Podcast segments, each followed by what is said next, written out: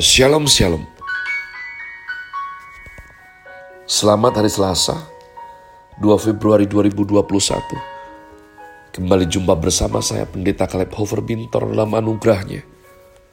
Penuh sukacita sampaikan pesan Tuhan Melalui program Grace Words yakni suatu program renungan harian yang disusun dengan disiplin kami doakan dengan setia. Supaya makin dalam kita beroleh pengertian mengenai iman, pengharapan, dan kasih yang terkandung dalam Kristus Yesus. Sungguh merupakan kerinduan saya bagi saudara sekalian, agar supaya kasih dan kuasa firman Tuhan setiap hari tidak pernah berhenti menjamah hati, menggarap pola pikir, dan paling utama adalah kehidupan kita boleh sungguh berubah. Makin serupa kepada Kristus Yesus. Masih dalam season spring dengan tema Children, Chris Word hari ini saya berikan judul Awal Hikmat bagiannya yang ke-8. Awal hikmat bagiannya yang ke-8 umat Tuhan.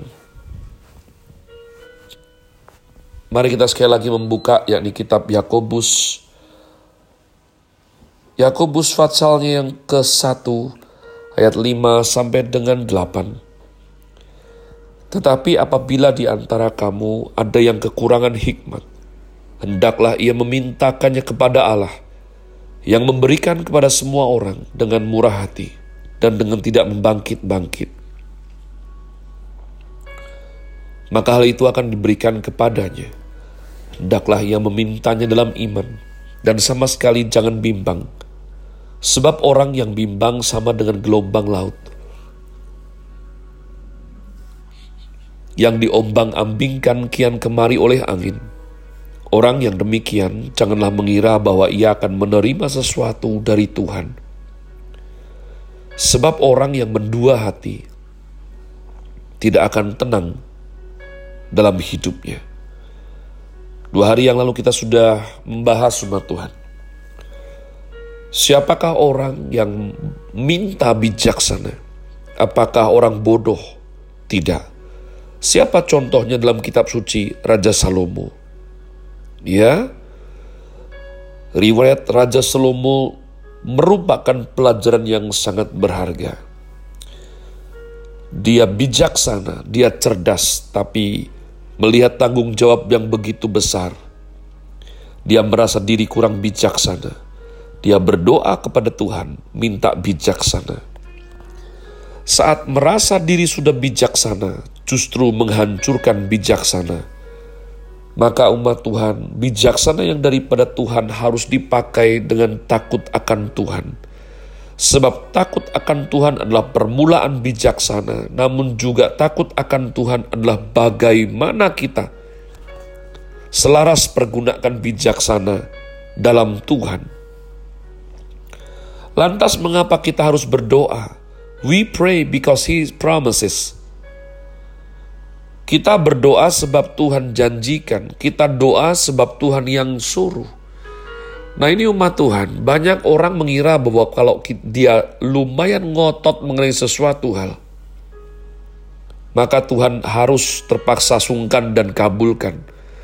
Ingat bahwa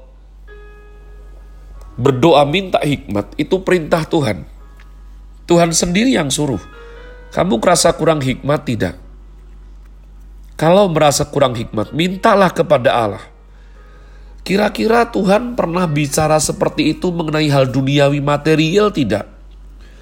Maka kalau engkau menginginkan sesuatu yang bersifat material, bisa dikabulkan, belum tentu dikabulkan, jangan baper.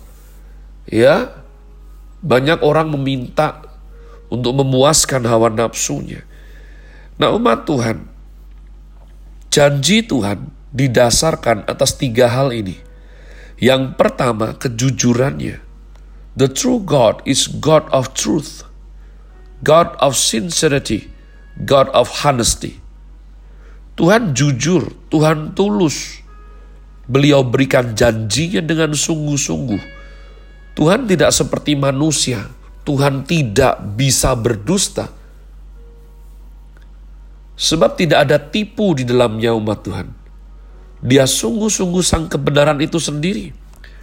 Jadi kalau sudah Tuhan janjikan sesuai firman-Nya, maka hiduplah sesuai firman-Nya. Sebab ketika engkau hidup sesuai firman-Nya, engkau akan menerima janji-janjinya. Yang kedua, kepastiannya. Everybody, everything can change. Only God remains unchanged. Ever and evermore. Amen. Langit bumi pun pasti berlalu. Hanya firman Tuhan yang tinggal tetap. Tuhan pasti genapi janjinya umat Tuhan. Kalau saudara belajar mengenai karya salib Kristus, keberadaan Kristus itu tidak lain tidak bukan adalah menggenapi semua nubuatan yang diberikan Tuhan melalui kitab sucinya. Jadi umat Tuhan, kalau engkau sudah berdoa dan Tuhan berikan janjinya, pegang dengan iman. Peganglah dengan iman Kau harus mengerti jarak daripada Daud diurapi menjadi raja. Sampai nanti Daud sungguh-sungguh jadi raja, itu sekitaran 14 tahun. Demikian Yusuf umat Tuhan. Jarak dari dia mendapat mimpi sampai dikenapi. Juga rata-rata 14 tahun. Membutuhkan waktu namun digenapi Bapak Abraham diberikan janji untuk Ishak dengan semua dramatis jalan hidup yang beliau alami. Toh Tuhan pasti menggenapi janjinya. Yang ketiga, kekekalannya. Tuhan adalah Tuhan yang kekal umat Tuhan. Tuhan adalah Tuhan yang sudah melihat awal sampai akhir. Oleh karenanya, janji Tuhan itu pasti digenapi. Kita berdoa sebab natur atau sifat Tuhan berdasarkan tiga hal tadi. Kejujurannya, kepastiannya, kekekalannya. Saat tiga hal tersebut jadi dasar iman kita, our faith need not afraid to be shaken. Tak takut untuk digoncang. Jadi iman adalah dasar doa.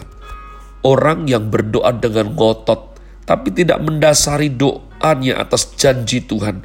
Doanya memaksa Tuhan, doanya mencobai Tuhan. Karena imannya dia didasarkan pada keinginan hawa nafsu pribadi. Dia berpikir kalau dia ngotot doa, Tuhan akan sungkan dan harus jawab. Itu bukan doa umat Tuhan. Itu bukan iman Iman yang muncul dari self-confidence. Nah, iman yang sejati adalah surrender under the sovereignty of God. Submit to the guidance of Holy Spirit. Iman yang sejati harus selaras dengan kedaulatan Tuhan. Iman yang sejati sesuai tuntunan Roh Kudus. Inilah janjinya, berdoalah dengan iman sama sekali tidak bimbang, maka Dia akan memberimu bijaksana. Ayat-ayat ini mengajar kita mengkaitkan doa dengan janji Allah. When you pray, concentrate yourself, your hope from God. Don't think something contradict with the promise of God. Ketika saudara engkau berdoa, berfokuslah dirimu itu kepada pengharapan yang dari Tuhan. Jangan engkau membiarkan benakmu berbenturan. Doa, tapi apakah betul ya? Masa sih betul? Umat Tuhan, kau akan letih nanti, capek. Ya, saya selalu berdoa. Berdoa melayani dengan lebih baik saya mau mengaku dosa umat Tuhan. Ada saatnya saya dulu ya berdoa seperti orang kebanyakan. Berikan jemaat yang banyak. Berikan hidup ekonomi yang lebih baik. Izinkan keliling dunia. Aku pengen keluar negeri. Aku pengen tidak memikirkan uang lagi ya Tuhan. Semuanya berkelimpahan. Kalau dipikir sekarang memalukan, kenapa? Saya menangis setiap kali melihat daripada murid-murid Kristus umat Tuhan banyak orang salah paham kepada saya bahwa saya anti kemakmuran. Orang itu pasti minta dijitak, saudaraku. Siapa yang tidak suka kemakmuran? Siapa yang tidak enjoy kemewahan, kenyamanan? Tapi saya mendisiplin jiwa saya sesuai firman Tuhan. Sehingga saya boleh berkata, aku ini cakap berada di atas. Aku juga cakap berada di bawah. Lebih daripada semua itu yang terpenting adalah bagaimana kerajaan Tuhan ditegakkan. Bukan bagaimana memanipulasi domba Tuhan supaya kita lebih nyaman, lebih mewah dalam kehidupan ini. Saya doa untuk melayani dengan lebih baik. Saya doa supaya tidak kehilangan ketulusan saya ketika semuanya berkelimpahan dan baik-baik saja saya marah ketika saya sulit berpuasa lagi. Maka saya harus meremas hati untuk melakukan yang sulit. Dulunya mudah. Sekarang kalau tidak dilatih menjadi sulit. Saya berdoa supaya boleh lebih setia, lebih berkenan di hati Tuhan. Saya berdoa supaya saya mengingini Tuhan lebih daripada semua keinginan saya akan materi di dunia ini. Umat Tuhan, setulusnya saya berdoa supaya engkau mengerti janji firman Tuhan. Ketika Raja Salomo minta hikmat Tuhan, Tuhan justru berikan berkat yang hebat dalam hidupnya. Jangan kembali, jangan tertukar. Have a nice day. Tuhan Yesus memberkati saudara sekalian. Sola. Grazie.